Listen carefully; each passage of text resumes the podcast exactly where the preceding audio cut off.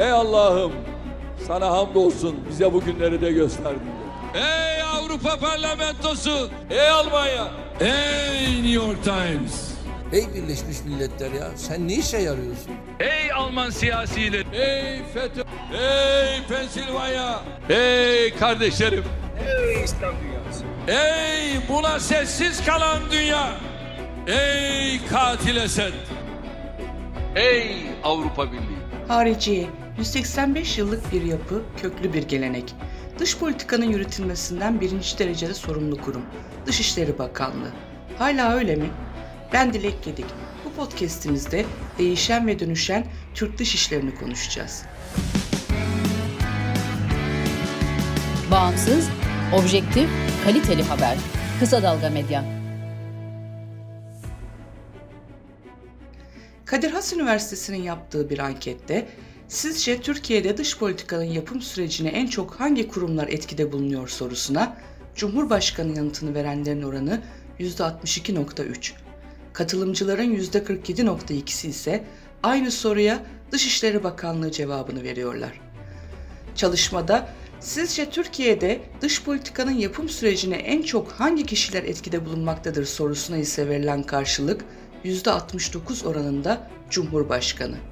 Kamuoyuna göre de artık dış politikada temel belirleyici ve yürütücü kurum Cumhurbaşkanlığı. Türk dış politikasında AKP iktidarıyla adım adım gerçekleşen dönüşüm, son iki yılda Cumhurbaşkanlığı hükümet sistemiyle olağanüstü bir hıza erişti. Dışişleri Bakanlığı'nın kurumsal yapısı, gelenekleri ters olurken yeni sistemde diplomasinin aktörleri, sözcüleri de değişti. Cumhurbaşkanı Recep Tayyip Erdoğan'ın karakteristik siyaset tarzı dış ilişkilerde artık tam belirleyici oldu. 40 yılı aşkın dış işlerinin birçok kademesinde görev yapmış emekli büyükelçi Uluç Özülker'in deyimiyle dışlanan bir dış işleri tablosuyla karşı karşıyayız artık. Ben bazı emekli diplomatların anladığı dilden konuşmam. Ben diplomasiden gelmiş birisi değilim. Ben siyasetten gelmiş birisiyim. O diplomatların, hele hele monşerlerin adetini pek bilmem. Bilmek de istemem. Diyerek kendi deyimleriyle batı merkezli, edilgen dış politika anlayışını terk eden Erdoğan ve ekibi uluslararası arenada artık bambaşka bir iş tutuş tarzıyla hareket ediyor.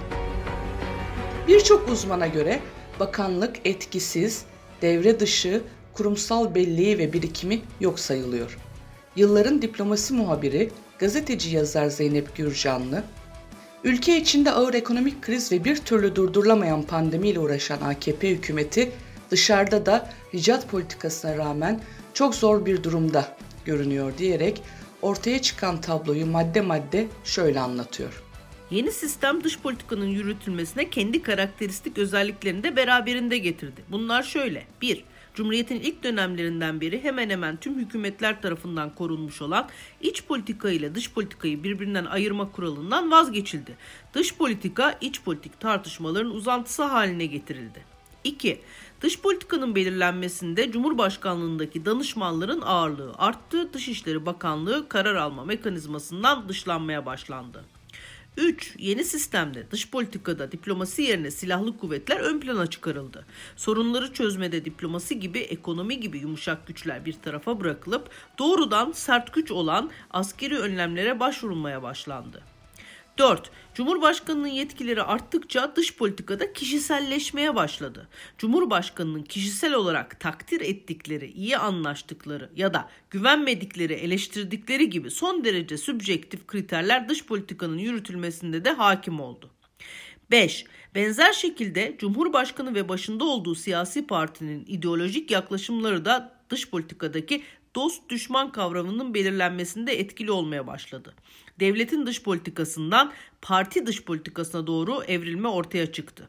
6. Büyükelçilik görevlerine giderek daha fazla dışarıdan isim atanması, atananların büyük bölümünün siyasi geçmişinin bulunması dış politikanın yürütülmesindeki dışişleri kurumsallığına da büyük darbe vurdu. Açılım dönemi bitti. Şimdi kartlar yeniden dağıtılıyor. Yeni sistemde dış politika belirlenirken ülkenin büyüklüğü, gücü, kaynakları, ekonomik durumu, etkisi de iyi hesap edilmeli.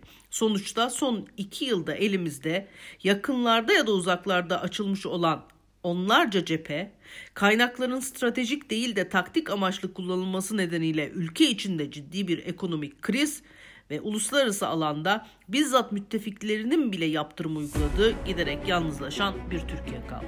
Son aylarda yüzünü yeniden batıya çevirmeye başlayan ve Mısır açılımını sürdüren AKP iktidarının çizdiği değişken diplomatik ataklar aslında Abdullah Gül'ün ve Ahmet Davutoğlu'nun Dışişleri Bakanlığı döneminde de daha sakin nitelendirilebilecek bir üslupla yürütülüyordu. Yani Cumhurbaşkanlığı hükümet sisteminden önce. Ancak muhalefet o yıllarda da hükümetin vicdani, ahlaki ve tarihi sorumluluklar olarak nitelendirerek yürüttüğü Suriye ve Orta Doğu politikalarına göz odur ki dağın ardını göre, akıl odur ki başa gelecekleri bile diyerek uyarılarını yapıyordu.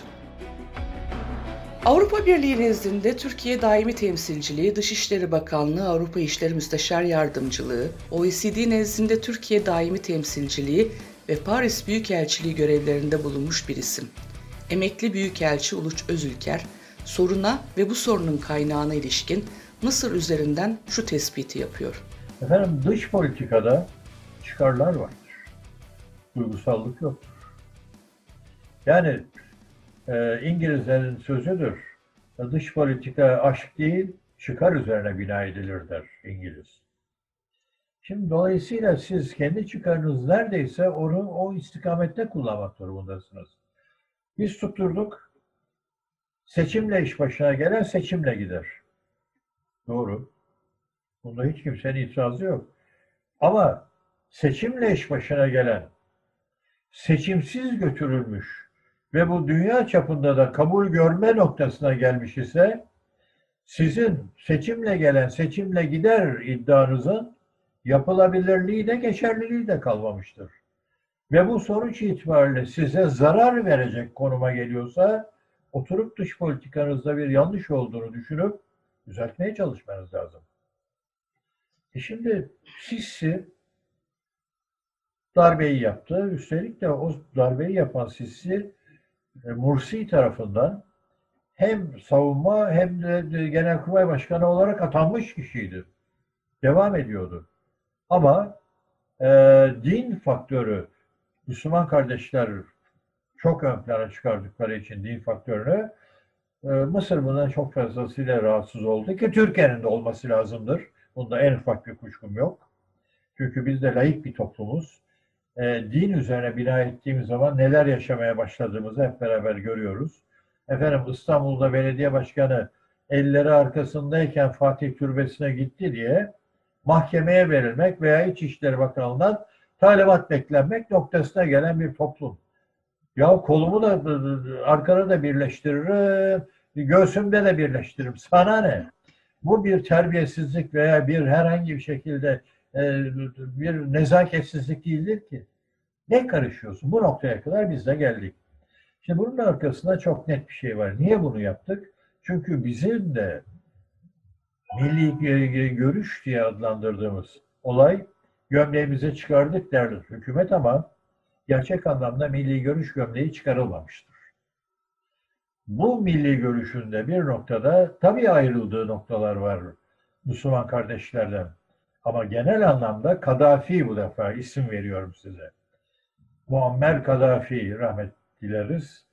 Ee, onunla yaptığım görüşmede bana Erbakan dönemiydi. Çok net bir biçimde Müslüman kardeşlerle milli görüşün iç içe yaşadığını anlatmıştır. Ben kitabıma bile yazdım bunu. Şimdi bu koşullar altında Müslüman kardeşlik e, her halükarda Türkiye'nin çıkarlarının önüne geçirilmiştir. Peki Türkiye, İslam dünyasında aradığını bulabildi mi? Orta Doğu'nun en sıcak konusu Filistinliler için yaptığı sözcülük, konuyu gündemde tutma azmi, bu konuda gösterdiği liderlik, Müslüman ülkeler nezdinde aynı hassasiyetle karşılanmadı.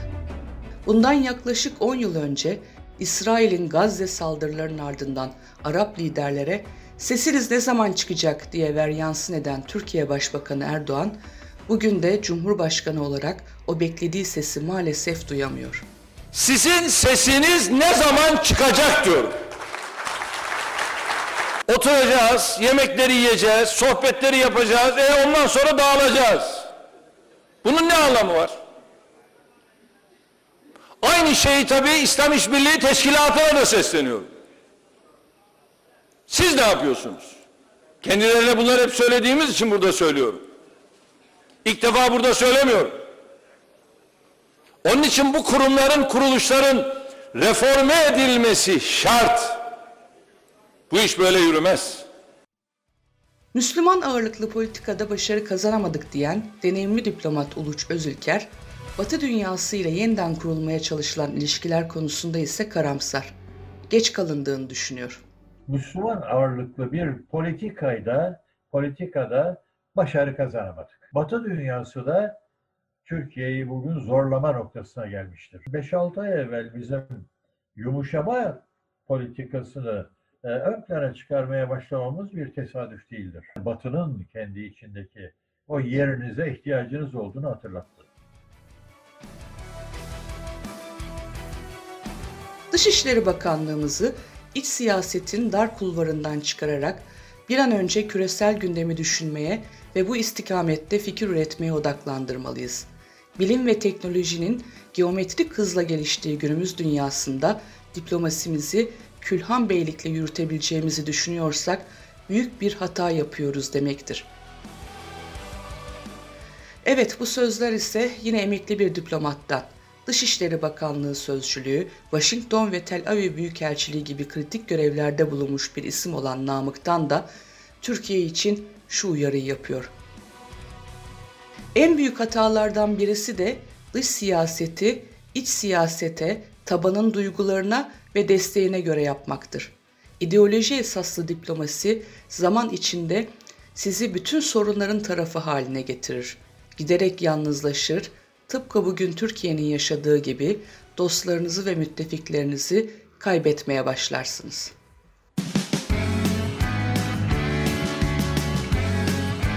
Oku, dinle, izle. Kısa Dalga.